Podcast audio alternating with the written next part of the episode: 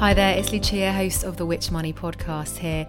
Before we start today's episode, I just wanted to tell you about a really handy new tool from us here at Which, and even better, it's free.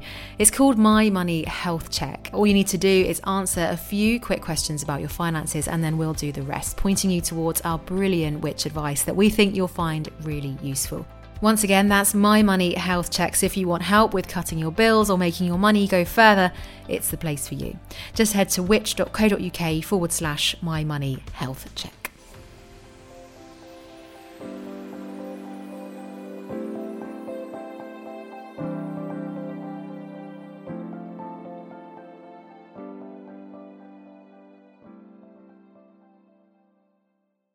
Welcome to the Which Money Podcast, your weekly hit of money news and personal finance hacks to help make you better off.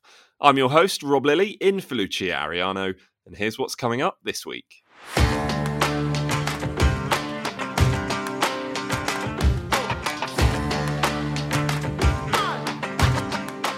companies started seeing texting as a great way to communicate with their customers. It made sense for businesses to use it as a channel and wherever direct marketers go, the attackers go too. So the numbers we're seeing, the amount of text messages we're seeing coming through that are fraudulent and affecting people are huge. This doesn't need to be hundreds and hundreds of people scamming. You can have only one or two people and they can actually reach, you know, hundreds of thousands if not millions of people because digital makes it just so much easier to be able to be prolific in this space. Today I'm joined by Which's Head of Consumer Rights, Adam French, to discuss the so called scamdemic, with more people falling victim to fraudsters than ever before. We'll also be joined by HMRC to hear what they're doing to fight back and what you can do to stay one step ahead of the scammers. We are Which. You've just heard me mention it the scamdemic. Earlier this year, Health Minister Lord Bethell warned of a massive sudden increase in scams, especially fraudulent text messages. Now, I'm sure you or someone you know will have experienced exactly this, or at least received one of these messages. Adam, we're not understating this, are we? This is a huge problem. It's a uh, gigantic problem, and it's just growing and growing year on year.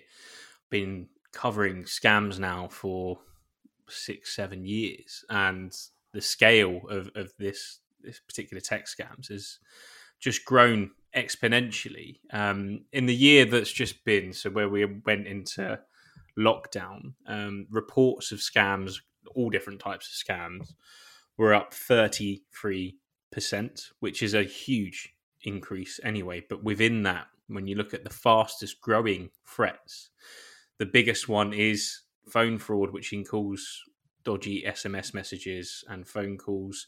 That was an increase in reports of 83% year on year. So the numbers we're seeing, the amount of text messages we're seeing coming through that are fraudulent and affecting people are huge and the growth is just absolutely terrifying. We looked into this actually earlier in the year in particular around delivery text messages. So the ones you'd see where it was a message pretending to be from, say, Royal Mail saying you had a, a, package that had to be collected and you had to pay a small fee. Around three in five people told us they'd actually received one of those texts, and that was just in May of this year. So the numbers here are massive. These messages are hitting huge numbers of people, and the scammers are are really playing a sort of a numbers game here themselves. Get these messages in front of as many people as possible some people, unfortunately, will be caught out and the scammers can take advantage. You mentioned lockdown and, and the pandemic there, of course, but as you say, in truth, it, it does seem that this has been an increasing problem for for some time, really. Now, I've been speaking to Jacinta Tobin. Uh, she's from software security company Proofpoint, and they've recently been working with Which to highlight the sheer scale of the current scam activity one of the things that's interesting is people blame COVID for the rise in smishing, but we've been tracking the growth well before that. The reason is that, you know, maybe four years ago, five years ago, a lot of us used texting just for person to person. So texting our friends or family members, people that we knew. Um, what changed is that companies started seeing texting as a great way to communicate with their customers. Um, so the, the reason being that Um, I think most text messages, 98% of text messages are read within three minutes. And people are much more likely to engage via texting than via email or, or other means of direct marketing. So it made sense for businesses to use it as a channel. And wherever direct marketer go, direct marketers go, uh, the attackers go too. Adam, it's a really interesting point that Jacinta makes there. Now, as our head of consumer rights, of course, you are across all of the scams that we see across various platforms. Do you think what Jacinta said there rings true? Like the way in which companies have changed the way they interact with us, even the language they use, that could be partly to blame here. It certainly hasn't helped, and and companies actually do talk to us and communicate with us a lot more than maybe they used to. But in the way they do it, it can be really inconsistent. Now, if you look at text messages, often you'll find businesses maybe sending, including links in those messages that ask for payment, including personal information in those messages, linking out to websites. All of those kind of behaviors are the kind of things that scammers can take advantage of as well. Think about the kind of tech scams we've seen recently. It might be actually delivery scams is a really good example of this again, where you'll be following a link through from a text message that says you're missing a parcel and it will go through to an incredibly convincing mocked up version of the courier company's website. We found this recently actually with dpd I, I, had this message myself and i clicked through and i couldn't believe the quality of this mocked up dpd website. It was only for the fact that you look at the url at the top of the, the web page and you realize it isn't the dpd website. Others there was hardly any other giveaways beyond that. It was so convincing.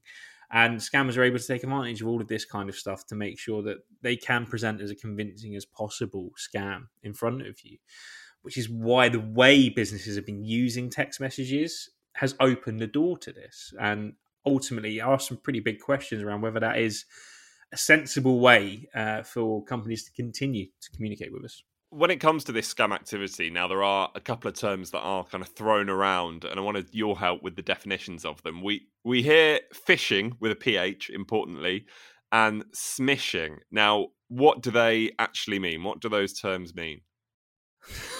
I'm glad you asked me this. These are horrible jargon terms, and often I'm of the opinion of the kind of thing that get thrown around so people can sound intelligent. Ultimately, they're just nonsense jargon. And really, what we're talking about here with phishing scams is email scams. What we're talking about with smishing scams is text scams. Uh, now, this came from the idea that you were being caught, you were being hooked, you were being caught by scam emails back in the day. Uh, and then SMS scams, text messages that became smishing. So these words did come from somewhere, but ultimately they're they're a frustrating load of old rubbish jargon that we don't really need anymore. Email scams, text scams. That's all you need to know. And basically, anytime you get anything out of the blue, whether it's email, a text message, a WhatsApp message, asking you for personal information to make a payment, linking through to a website that then asks for personal information or to make a payment, you have to treat that with a degree of caution now. And that's what we've learned from these types of scams over the last few years, to be perfectly honest. A little bit earlier on, you mentioned, you know, a couple of minutes ago, that incredibly realistic DPD or rather fake DPD website that you were taken through to. Can you talk us through about some of the other scams that we've been seeing? Because obviously, delivery scams, as you've mentioned, there is a huge part of this, and that's some of the work that Which have been doing already. We're going to hear from HMRC a little bit later on, you know, and and that is another area, isn't it, that that the scammers have been taking advantage of. Yeah, absolutely. HMRC is is a classic again of the, the way that scammers will try to often impersonate authority figures. Um, so HMRC is a really good one.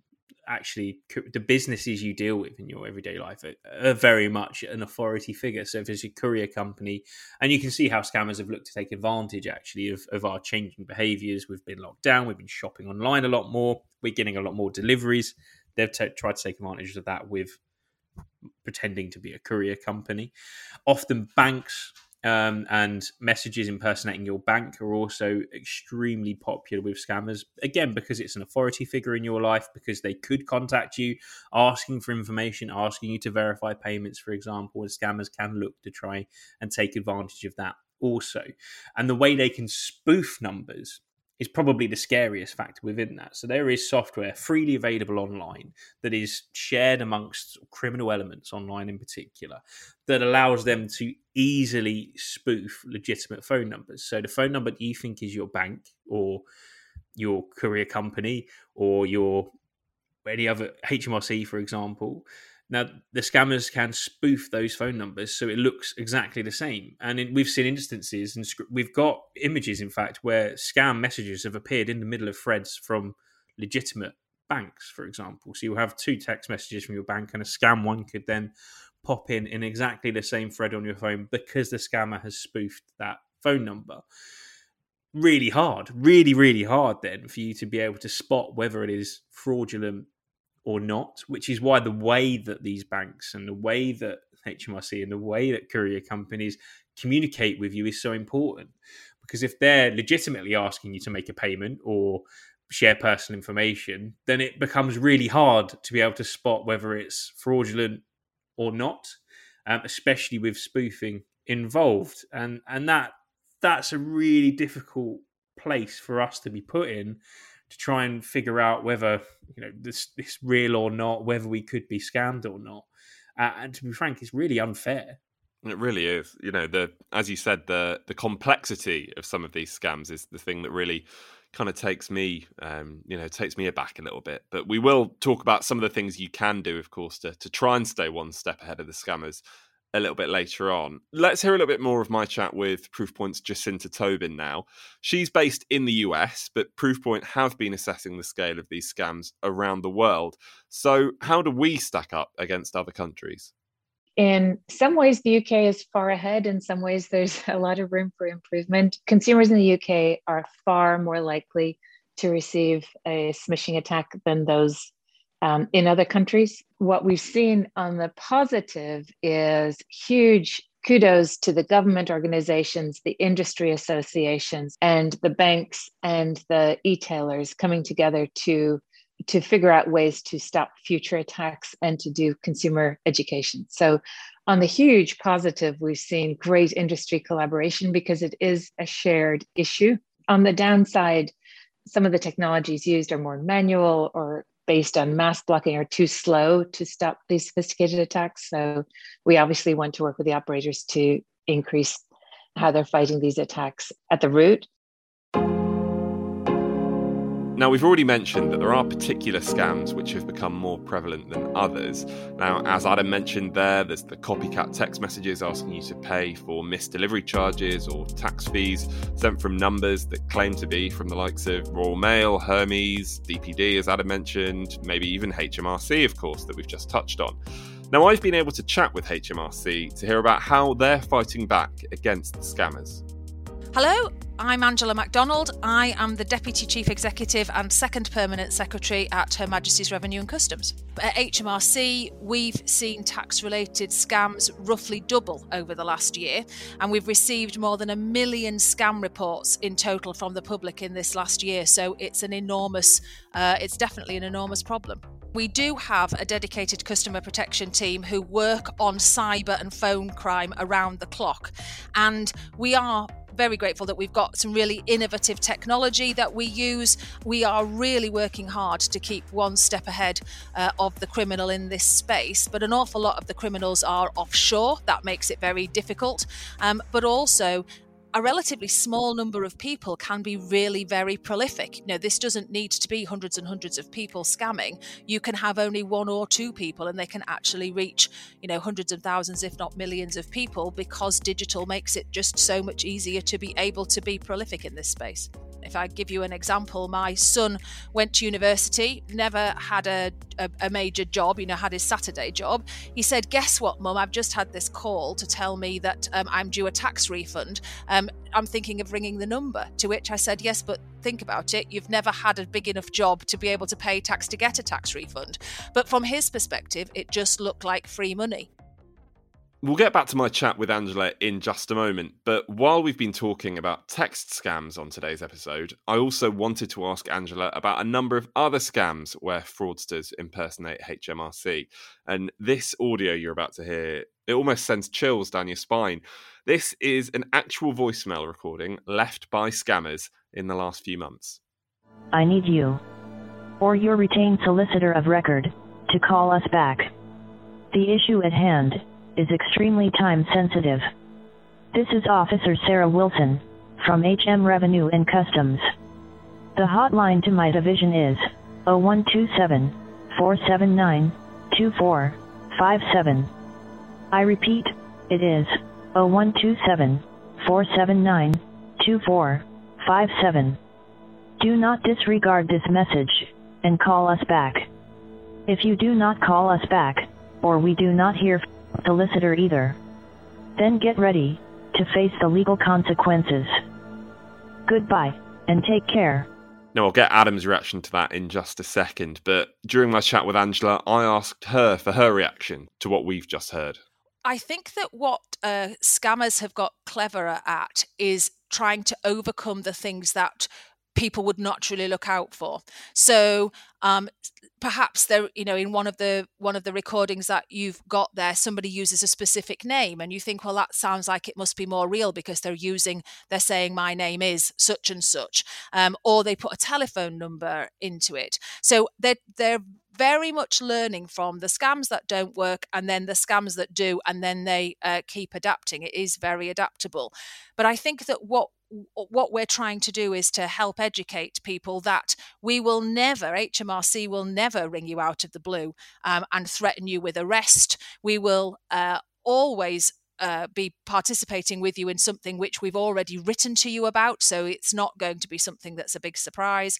Um, and if you know if we are going to leave you a message, it will have your uh, details of your tax specifics in it. So if this looks like it's something you're thinking, I've never heard of anything to do with this, this is the first contact I've had, or it doesn't have anything that makes it sound like it's it's very pertinent to you so it's not in my example hello mrs macdonald you know with with the specifics that mean that it's an individual call not a mass call those would be some of the kinds of things that people should be looking out for thank you to Angela MacDonald for joining us there. And of course, it's great to hear HMRC are playing their part.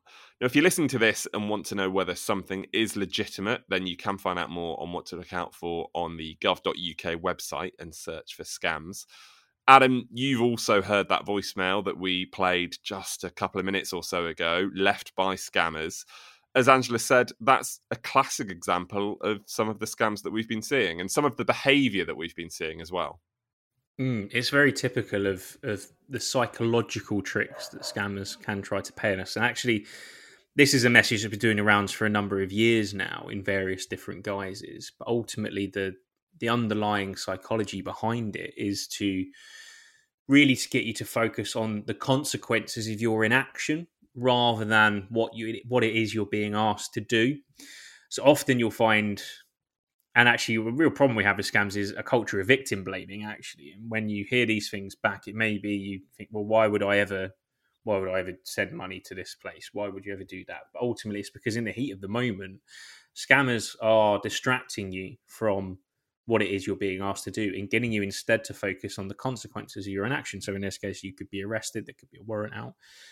Those are the kind of initial fears that are evoked within you. So you're so worried about that you don't really think about what it is you're being asked to do. It's a very typical trick that scammers play, and it's a very fundamental to our own psychology where we are motivated by the consequences of our actions into doing or not doing something. It goes right to the core of us. Scammers know to take advantage of that, and clearly, it's what they've been doing frustratingly with some degree of success. Now, before we finish today, let's hear a little bit more about what we're currently doing on this area here at Which. I've been speaking to Stephanie Borthwick, she's from our policy team, on what we've been up to. So, we're doing lots of stuff behind the scenes, engaging with industry to look at technology solutions potentially and other things that could be implemented by industry to reduce these, these text messages ever actually getting to consumers. But another thing we're doing uh, sort of more actively at the moment is that we've developed a guide for businesses, which is essentially a top 10 tips for businesses about what they should and shouldn't do when reaching their consumers over SMS.